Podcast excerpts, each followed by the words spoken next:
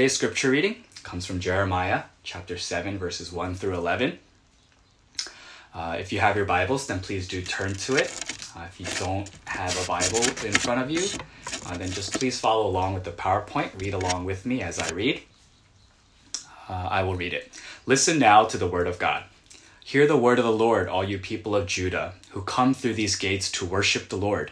This is what the Lord Almighty, the God of Israel, says Reform your ways and your actions, and I will let you live in this place. Do not trust in deceptive words and say, This is the temple of the Lord, the temple of the Lord, the temple of the Lord.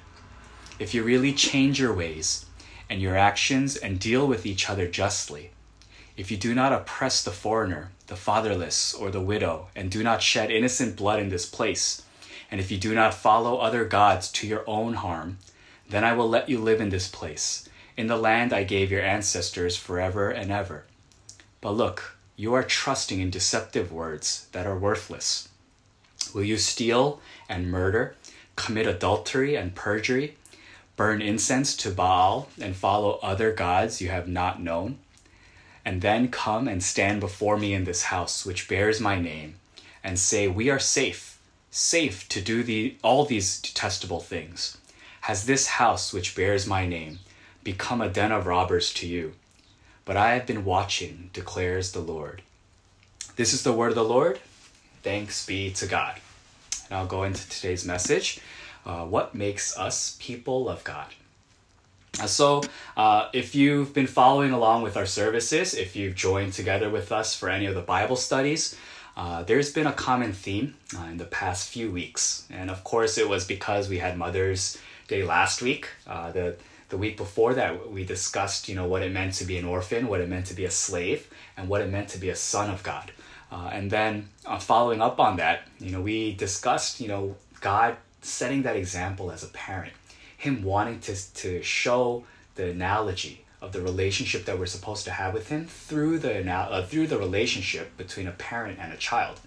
And so that's a thought that's been running through my mind uh, this week, uh, maybe even for this whole month. And a lot of it is reinforced by stories that I hear from my friends about their children. a lot of it is reinforced by the relationship that I get to see between my niece and her parents, uh, some of the videos that my friends send me uh, it, it shows me a lot. It teaches me a lot. And, you know, maybe it's God's way, you know. Uh, if you guys uh, don't know, I got engaged this, you know, last year. We were supposed to get married uh, sometime this year. I don't know if that, you know, I don't know what the logistics of all of that is going to be. It's a little bit of a, you know, toss up at this moment. Uh, but maybe God is preparing me uh, for uh, becoming a parent in the future.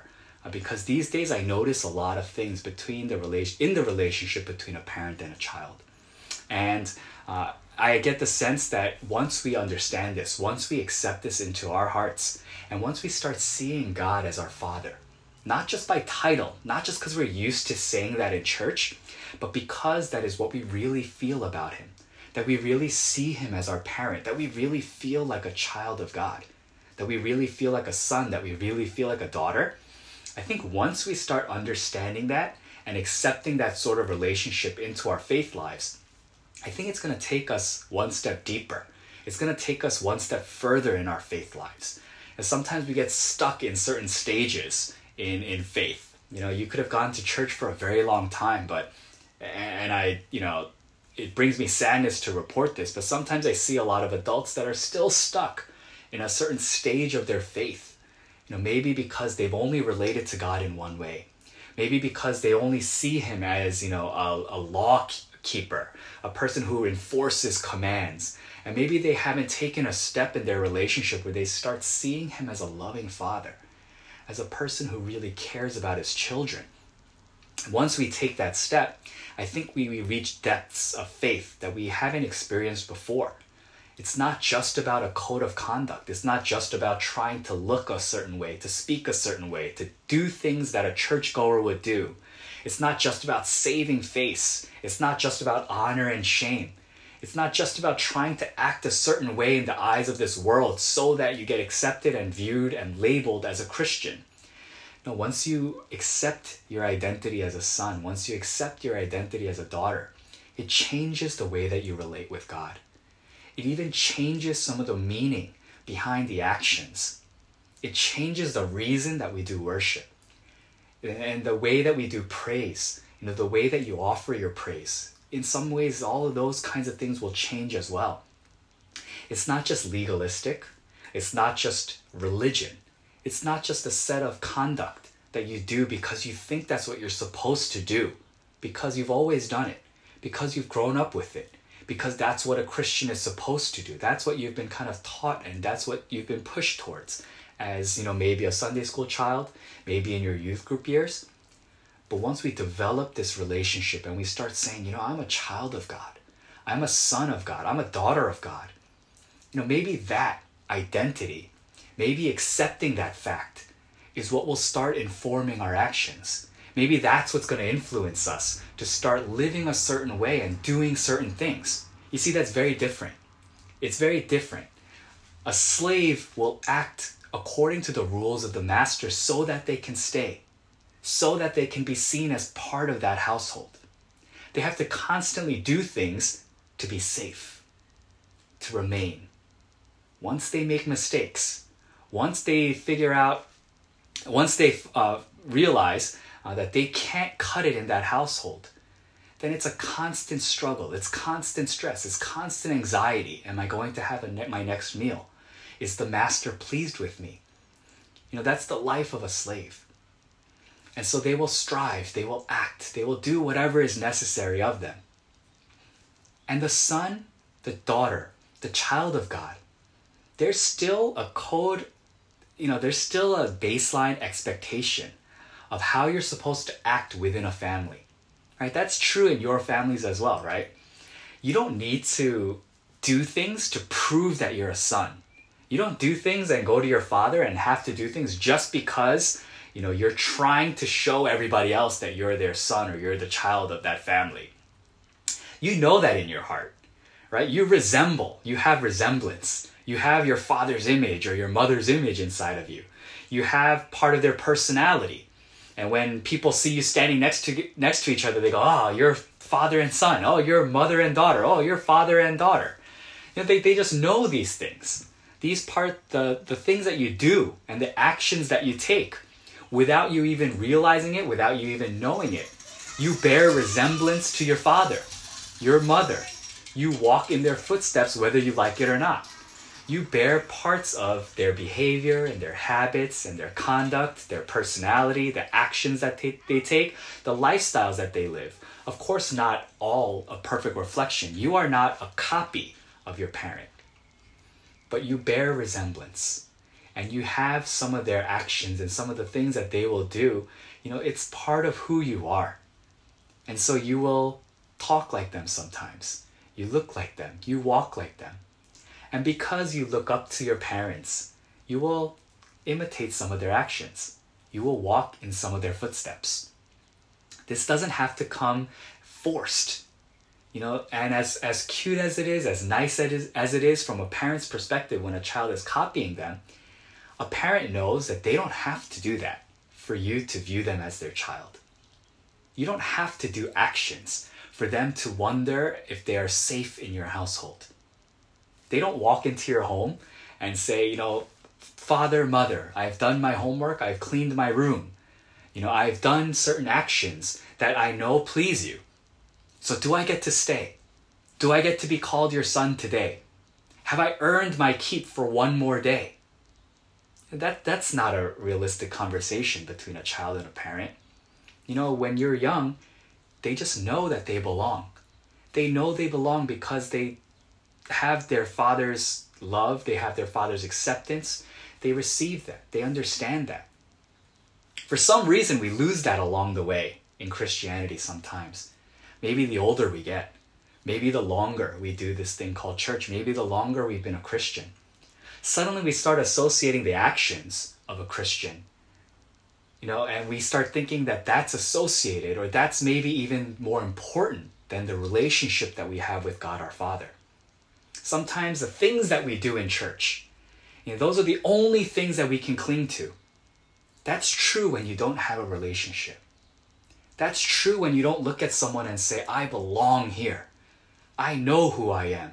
I know who I belong to. I know whose household I'm from.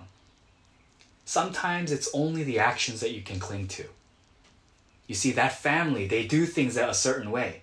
So maybe I can join that family if I live like that, if I do those things, if I talk like them, if I act like them, if I dress like them. Maybe they will accept me into their family. That's not how things work. That is not what the Christian life is about. And a lot of times, we get that confused. We get the actions confused with our identity.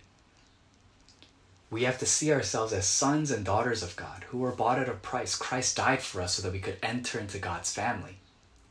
And once we start seeing those things, once we start believing that, once we believe that we're a son, we're a daughter, we will act differently. We will live differently. Our lifestyle will change. But not because it's forced of us, not because it's God's commandment, but because we know that it's what it, our identity is. It's because we are walking in our the footsteps of our God, of our Father. So two people doing the same things, having the same actions, looking from the outside like they're doing the same kinds of things could have very different hearts, can have very different impact. It could be coming from very different places. Two people can pray, two people can praise, two people can join for Sunday Zoom worship. But it's the why, it's the intention, it's the expectation, it's where it's coming from that will differentiate those two people. One can be a child of God, a son, a daughter. And one will be someone who is going through the emotions, going through the actions, hoping that they could be included in that kingdom. But that's not the way that Christianity works. And we're going to go into today's story to get a view of what, you know, God's people, you know, the Israelites were going through uh, and what they were doing and the way that they were responding in their relationship with God. And maybe we can get a glimpse, maybe some of the mistakes that they've made, some of the misconceptions that they had, uh, and we can maybe apply that to our faith lives so that we can start walking with God in a way that's more pleasing, in a way that's more acceptable, in a way that shows that we are part of God's family, that we are God's people. Uh, let's take a look into Jeremiah. Uh, what is going on during this time? Uh, it's a period of time in which God is very displeased with his people for the way that they're living, for the way that they're relating with him. They had made a covenant with him, they made a promise with God to be God's people and for God to be their God. But they weren't living like that. They were breaking that. Those of you who joined for Hosea Bible study, you know, a lot of the things that they struggled with. You know, uh, some of the problems that they had, some of the struggles that they had with idols, uh, with adopting the worldly ways, allowing themselves to become very secular in the way that they ran their country, in the way that they ran their nation. You know, there are very there were many things that they were doing that were not pleasing in God's sight. It was in breach of the, the covenant that they made. It wasn't befitting of people that considered themselves people of God, who had that title. You see, when you have that name, when you bear that reflection, you have a certain level of responsibility because it reflects your parent. It reflects God. So when the nations look at Israel and they say, they're just like us, they worship just like us, they have multiple gods just like us when the neighboring countries see that, then, then they're reflecting poorly on God's name. And God's name is one that is not to be sullied, it's not to be dragged in mud. It's supposed to be lifted up. And God Himself, He defends His name, He defends His nature, He defends who He is. But Israel, you know, they were starting to do things and live in ways that were not pleasing in God's sight. Not only that, but they were making a bad name for God as well. Oh, these are God's people? This is how God's people live?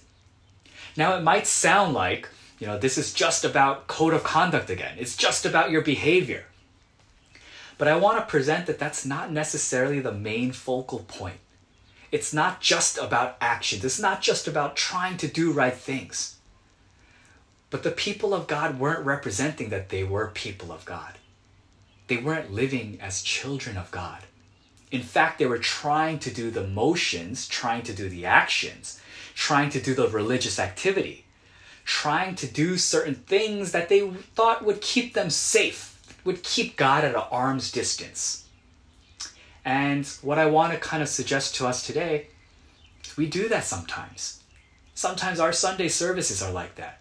Sometimes, you know, the service that we give to others and the things that we do in church, the religious behavior that we have, sometimes is because we just want God to do something for us. Or we want Him not to harm us. We don't want to get punished by God. Or we want to be seen a certain way by the world, or we want others to think that we're a good person or a good Christian. Maybe some of these things were the thoughts that the Israelites were having. But what we get a sense of is that they were coming into the temple, they were coming into the, the holy place of worship, into God's presence, and that they were still worshiping, they still were sacrificing, you know, they were still keeping up their responsibilities. In some ways, they were still keeping up the appearance of being a child of God. But God did not accept this. Why? Because their daily life, when they were left to their own devices, in their regular living, it was exposing their heart. The actions expose the heart. And so, if you're going to try to pretend in Sunday services, maybe you can get away with that for a few minutes, for an hour or two. Maybe you can put on a mask and you can try to fool people into thinking that you're relating with God.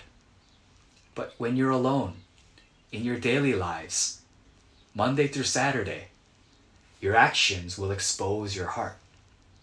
And in a sense, that's what I think is going on here. They were trying to, to count on the temple structure. They thought, you know, since the temple is here, we're safe. God's presence is here. We built this for God. And so God is with us. And as long as we you know, make our time to kind of go over there and lift up some sacrifices, maybe pray some prayers and, you know, commune with other uh, worshipers, maybe that's enough so that I can keep up my lifestyle, so that I could live the way that I want to live. But God does not allow for that. God does not accept that as proper worship. Then why, today, as Christians, do we think that we can still get away with that? Do we think that we can separate our daily lives, our lifestyles, from our worship, from our relationship with God? Our actions expose our heart. So, what were they doing? A lot of the things that God really despised.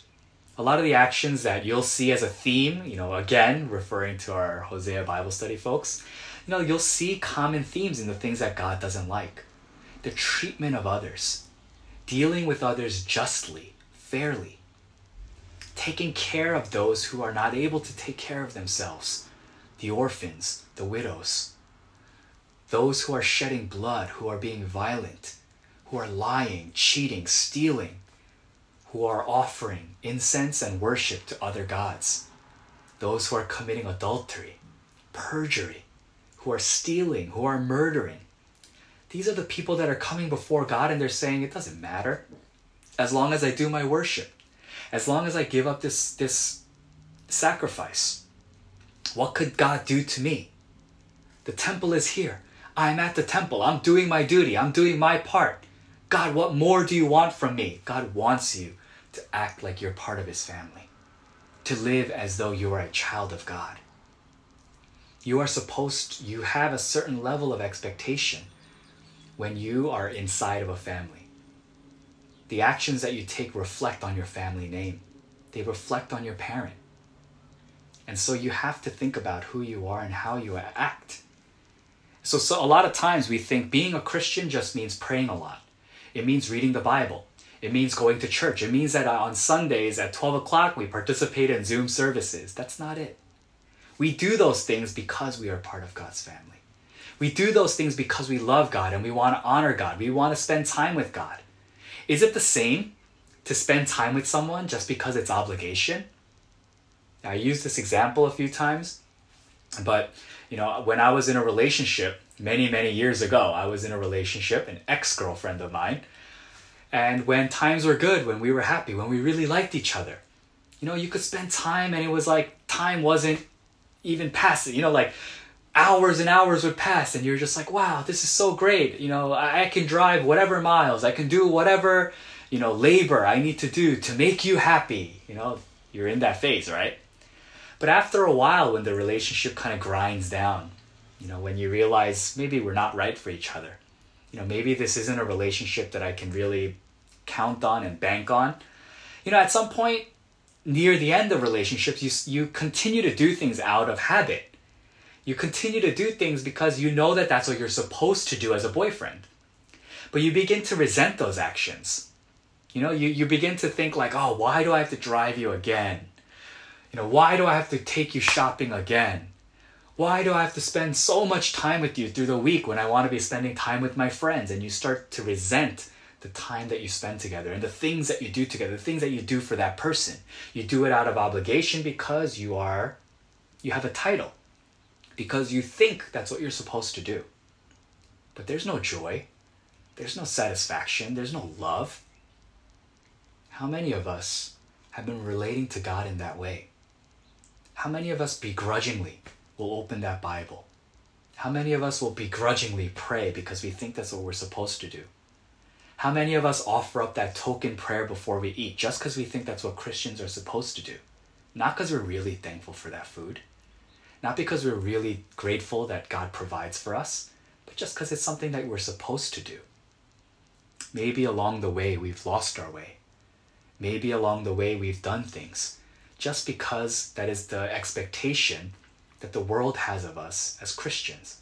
Just because we want to fit in with our fellow brothers and sisters in the youth group Maybe because we want a title or we want some kind of acknowledgement from our church. Maybe that's why we do things. But God certainly knows the difference. God certainly feels the difference. So the actions that we take without the heart behind it, without the proper intention of wanting to honor God and to lift God up, to really show our love and appreciation for God, that's those actions that are missing the intention that's not what makes us people of God. It is out of our heart, it is out of our love, it is out of our affection, it is out of our relationship. It is seeing God as our Father, wanting to follow in His footsteps, wanting to do things to please Him.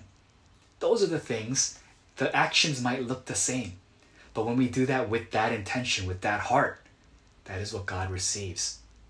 And the thing that I suggest to you today is if you have that heart, if you live with that relationship with God, it will affect your lifestyle. It will affect your daily living. The things that you do in your own time, the things that you do when you're out in this world, among your secular friends, or you know, in your Monday through Saturdays, as we call it, those will be symptomatic of the heart that you have. The way that you treat people, the way that you relate to others the love or the lack of love that you show to the world around you. That is symptomatic of the heart that you have, the relationship that you have with God your Father. Are you a person that's just acting and going through the motions, trying to do things to keep yourself safe, to uphold and keep up keep up appearances? Or are you doing it because you love God? Do you praise because that's what you just do at the start of services because that's what you're used to because you've gone to church your whole life and that's just something that's an expectation? Or do you really love shouting out those praises to God? Letting God know how you feel? You know, singing those words and really meaning those words. There's a difference.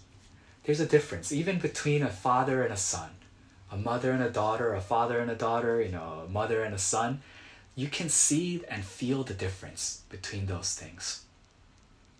Uh, this past week, I had a chance to help my father out with a few things.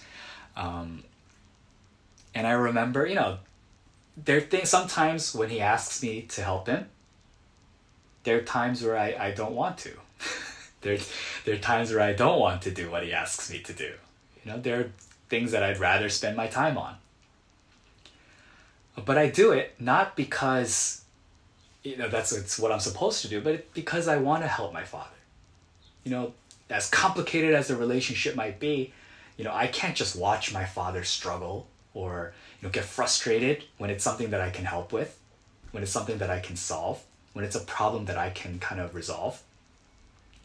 And so as a son, you know, I'll do that action, whether it's an action that I would do normally or naturally, you know, it that doesn't really matter.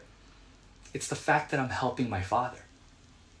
But there were times also when, you know, I really didn't want to do something and my dad was like, "Hey, come help me with this." And, and you know, like token just cuz I didn't want to get in trouble, I would go and like I would help him and I would be kind of like slamming things and like be really like upset that it was taking up my time and that it was like frustrating. And then what would my dad's response be to that? If you don't want to do it, don't do it. like he would get hurt by that, right? He would get annoyed by that. He would get offended by that. And obviously it's a level of respect or disrespect that I was showing to my father, but also, you know, it there is a level of hurt that comes along with someone that you care about or someone that you love, someone that's supposed to love you also. And they just seem like they don't want to be around you. They don't want to do something to help you. So there's, of course, anger, there's, of course, frustration, but there's a level of hurt that comes with that too. And so you'll see, you'll notice that there is a difference in the way that you relate with God in those ways as well. That when you're doing things just begrudgingly, just because you have to, just because your parents forced you, just because you're just, you know, having to do that because it's a habit, you have to wonder how does God feel about this? how does God receive this? How does, how does that make him feel as a father? You know, when you'll maybe you'll only realize that when your sons or your daughters do that to you. Maybe that's something you'll only realize as a parent. And the hurt that you feel. Wow, my son just you know, doesn't want to spend time with me. My son doesn't even want to help me. Maybe that hurt is something that we will only experience as a parent. But it's time for us as Christians to not continue to do this. It's for us to look at our, our and reevaluate our relationship with God. What are we doing in our daily lives? What symptoms are we exposing in the way that we live from Monday through Saturday? And thinking that we can make up for it just by showing up on Sunday. That's not the life that we're called to. That's not what makes us people of God people of God, we have to understand that we are children, we are family, we are part of God's kingdom. The actions that we do, the things that we take, uh, the actions that we take are so that we can please and honor our loving Father, so that we can reflect who He is to the nations, so that we can walk in His footsteps and do the things that He does. That's what Christian behavior is supposed to be like. It's supposed to be attractive. People are supposed to look at us and say, wow, he really does that out of love. He really does that out of care. Not because he's forced, not because that's what he has to do, but maybe we've been reflecting that to the world. Trying to say, oh, I can't do that because I'm Christian. Oh, I don't, uh, I don't want to, but I have to go to church on Sunday because I'm Christian. Oh gosh, that stinks. A child of God would not act that way. And let's take a moment of time to reflect on where our relationship with God is. Are we putting our faith into actions, into our deeds, into the religious activity that we get to partake in? That is not the thing to put our hope in. Those are deceptive things. And without the heart behind it, those things are worthless. The same way that the Israelite people were walking into the temple, they were still singing the same songs they were still trying to offer the same sacrifices. But the ways of their life, it was exposing their heart. And it's time for us to reconsider where we are in our relationship with God. I want to be a person that is a part of God's family. I want to reflect God. I want to do things that please God. I want to live in ways that really bring honor to His name. And I hope and I pray that that's a reality for your lives as well that as we mature together in faith, that that's what we're striving for, that's what we're working towards, that we are trying our best to represent God well because we are His children. And we are doing things because we love God, because we want to exalt His name, because we want to thank Him for the things that He's done in our lives. The Lord is watching. He sees through our actions. He's, he sees through the disguises and the masks. But He's waiting. He's waiting for His people to start doing the right things, to relate to Him in the right ways, to really accept His love, to see Him as our Father, and to start acting like His children. I'm going to take a time to reflect on the Word of God. So um, let's take a moment to think about who we are and how we've been doing in our faith lives. Let's take a moment of time to think about the religious activity that we may have put our faith in. And those are the things that don't, those things on in of itself do not save us. It is God who saves us. It's God who accepts us. It's God who empowers us. Those things don't have power apart from God. So let's think about the way that we've been relating with God, our church lives, you know, the lives that we've been living, you know, in our daily lives. And as we think about those things, let's approach Him with honest prayer. Let's ask for the Holy Spirit to help us to reform our ways so that we could live in God's family, so that we are part of His family. Uh, whatever other prayers come up in my come up in your mind, uh, this is the time to ref, uh, lift up those prayers as well. So whatever uh, anxiety you have, whatever struggles you're facing, whatever hopes and dreams that you have. You know, let's lift up our prayer, prayer and petition to God. Uh, also, take the time to lift up those who are affected by uh, COVID nineteen and the workers who are on the front lines. Would you take a moment of time to lift up a prayer of reflection, a prayer of inter, uh, an intercessory prayer, uh, and a prayer of commitment also, if you uh, can, to live a life that is pleasing in God's sight. Let's take a moment of time to pray together. God, we thank you for loving us through all of our mistakes and for staying consistent with us, uh, though uh, we may have mistaken our relationship with you. We may have gone through many motions, many Sundays, many worships, many praises uh, without the right heart and without the right attitude towards you. Lord, you are our Father. We are your children. And so we want to reflect who you are. We want to do things to honor your name. We want to walk in your footsteps, do the things that you do, live the way that you lived. So, Lord, it is uh, not the actions, it is not the things that we do in the, the, the worship and the praise. You know, those are not the things that are going to save us, God, but uh, because you are inside of those things, because you are the one who is behind all of that. Our relationship with you. And that is what we want to focus on, God. We confess that that hasn't been. There are moments where we haven't done that. Forgive us, God. Help us to take a step in the right direction. Empower us with the Holy Spirit, Lord, uh, to face the day uh, whatever struggles that our members are facing, whatever we're going through, whatever our churches are going through, whatever our families are going through. May you be a God who uh, brings peace, brings comfort, uh, brings security into uh, everyone's lives. Lord, as we face this pandemic, uh, Lord, help us to act responsibly uh, around our neighbors, to take seriously the the warnings of the public officials and the health officials uh, to do our part in keeping others safe.